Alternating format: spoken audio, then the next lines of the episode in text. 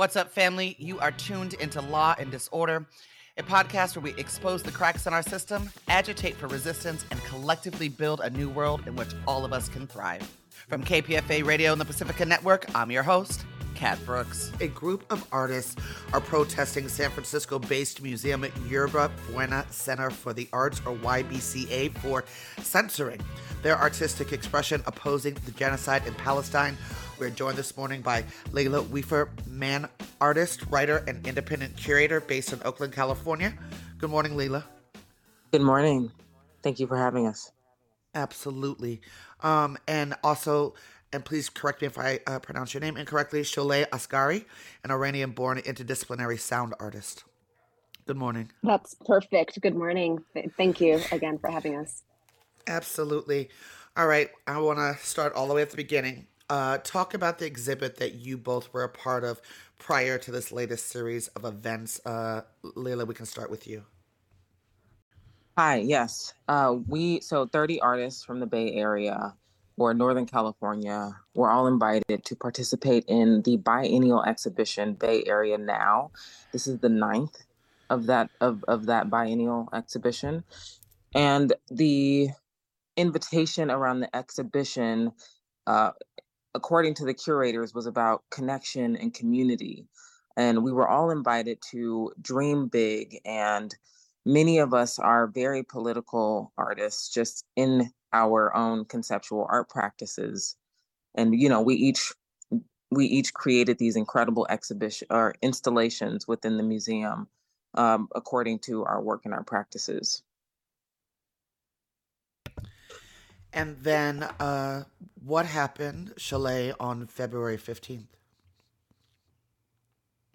Sure. So um, on February 15th, a group of several artists in the exhibition planned and staged a protest that was very intricately planned and organized uh, and very strategic. That was in protest to the experience that a few artists in the exhibition had of uh, censorship of their works that had anything to do with Palestine, as well as the denial of programming for other artists who had proposed as part of their ongoing programming to do something related to that. Um, and I'll add that this exhibition, Bay Area Now Nine, it's a, a, a triennial. Um, it's not just the art, the artworks that are physically on display, but there's a really robust, uh, really full, robust kind of like set of programmings and events and performances and talks that happen surrounding it. And so to see not a single thing mentioned about Palestine since October in this very sort of like wide programming with so many artists was incredibly concerning. And then to later on learn that it was, you know, we were being silenced or censored. So we came together and we staged a protest in the museum. Several of us altered or um, changed or added to or adorned our existing works in the exhibition to really speak to both the institution's complicity through silence and cultural violence, as well as to also continue to speak to the times that we're living in through our artworks. And then YBCA responded to this. Leila, how did they respond? Uh, they responded in a, an incredibly disheartening open letter, which um, states that they would be removing our artwork. And, you know, the tone of the tone of the letter was very defensive. And, um, you know, instead of the YBCA team reaching out to all of us to have a collective conversation, um, they immediately sort of set the action forward to uh, remove our altered works. This this uh, incredibly collective uh, decision to stand up and in um, in solidarity with Palestine and Gaza. So we have not been in any direct dialogue with the YBCA team, and we were only as of Saturday given 24 hours to be in potential dialogue before they were threatening to take down our work, which is apparently happening today, although we are unsure. Um, but their response so far has been um, fairly, fairly um, defensive and not calling for remediation or repair within the community in any way. Um, I'm looking at an open letter that uh, a love letter to Gaza, an open letter um, calling for the boycott of YBCA um, by y'all, where you very specifically talk about um, this 24 hour turnaround and why it's a uh, an unreasonable amount of time, but there's a particular um, piece of art, uh, the banca. Um, can you talk about this Filipinx uh, exhibition and why it would be problematic for YBCA to just put their hands on it and, and take it down? Sure, I, I, I can um, speak to that one. Uh, and kind of to preface it, perhaps for some audiences, is really that art is such a po- part of politics and that all places and histories are political and as well as the location of an exhibition, the way that artists are responded to, taken care of, all of this practice, this is all a part of the working practice. And um, and and so but with a specific issue with the banca is this is a work by Champoy, who is a Filipinx artist and um, and uh, I would say organizer and many many things. And this work is sacred. Uh, it requires the installation and deinstallation of this piece requires ceremony to be transported, and it must be done so with consent and presence of the elders who steward its care. This was something that was made very clear with the curators. And I'll mention that I don't think that at this point the curators are the ones that are making these decisions it appears that the, all of these decisions and communications are coming straight from the CEO and the board who aren't really who aren't artists and aren't trained as curators or art historians so um, the curators were very well aware of what's required of this piece as a ceremonial uh, uh, work is a work that is animated that's alive to be brought into the space, which it was with a ceremony and consent and presence of elders. And it needs this to also be taken away. So to remove this piece and touch it without consent of the artist, let alone the elders or the ceremony, it's um, it's it's incredibly damaging and and reinforces the colonial structures of these institutions that many artists and some within institutions are really really working against to create this as a public as a wider public space. Right. I, I mean i wanted to highlight it because it just it it reinforces everything that you all are asserting.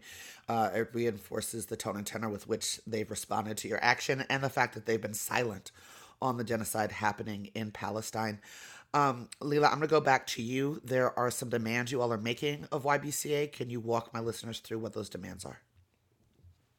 Yes. So we our demands are one, call for an immediate ceasefire and end to the siege on the siege on Palestine.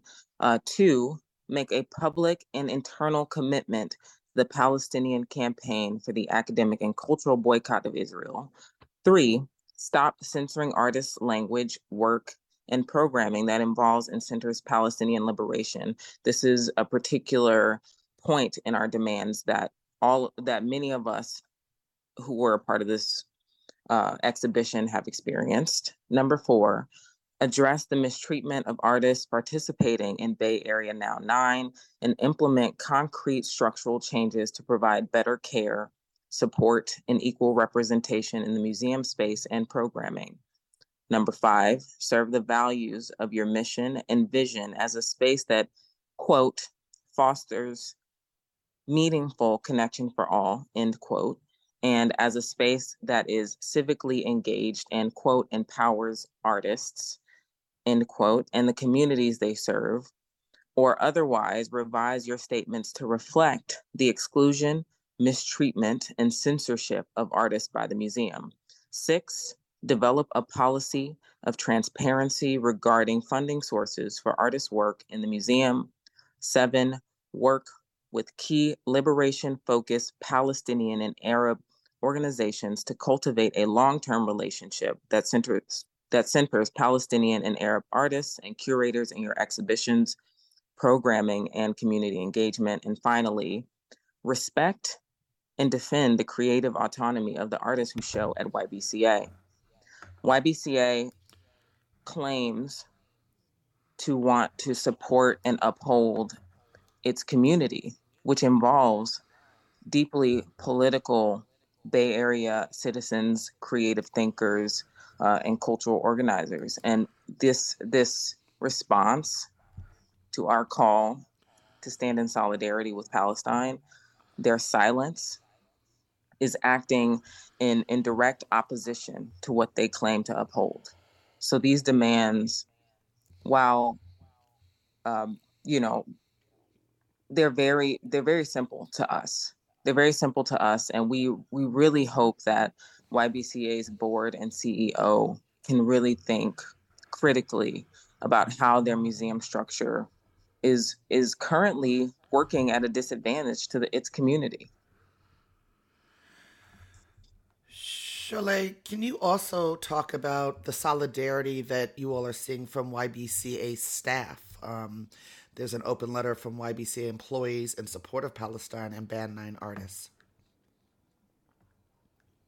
Yes, it's it's really quite beautiful. Um, I think that this solidarity, the staff is really reflecting the wider the wider community at large. We are not separate from the communities that we represent in some ways. And the staff is you know many of the staff are also artists uh, in, in in outside of working at ybca so the the statement of solidarity that they posted is just incredibly beautifully written and thought out addresses multiple levels of harm that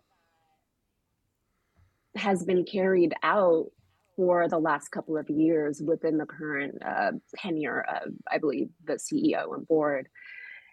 And it, and, and it speaks, I think it really speaks to these various levels and how they're interconnected, how the silencing of community, of artists, of cultural workers, of academics, on Palestine is an extension of the colonial project. And, you know, this colonial project isn't just measured in terms of death or physical violence and only genocide, but it's also carried out through the various uh, subjectivities and the ways that we begin to uh, sort of understand ourselves or see each other's through.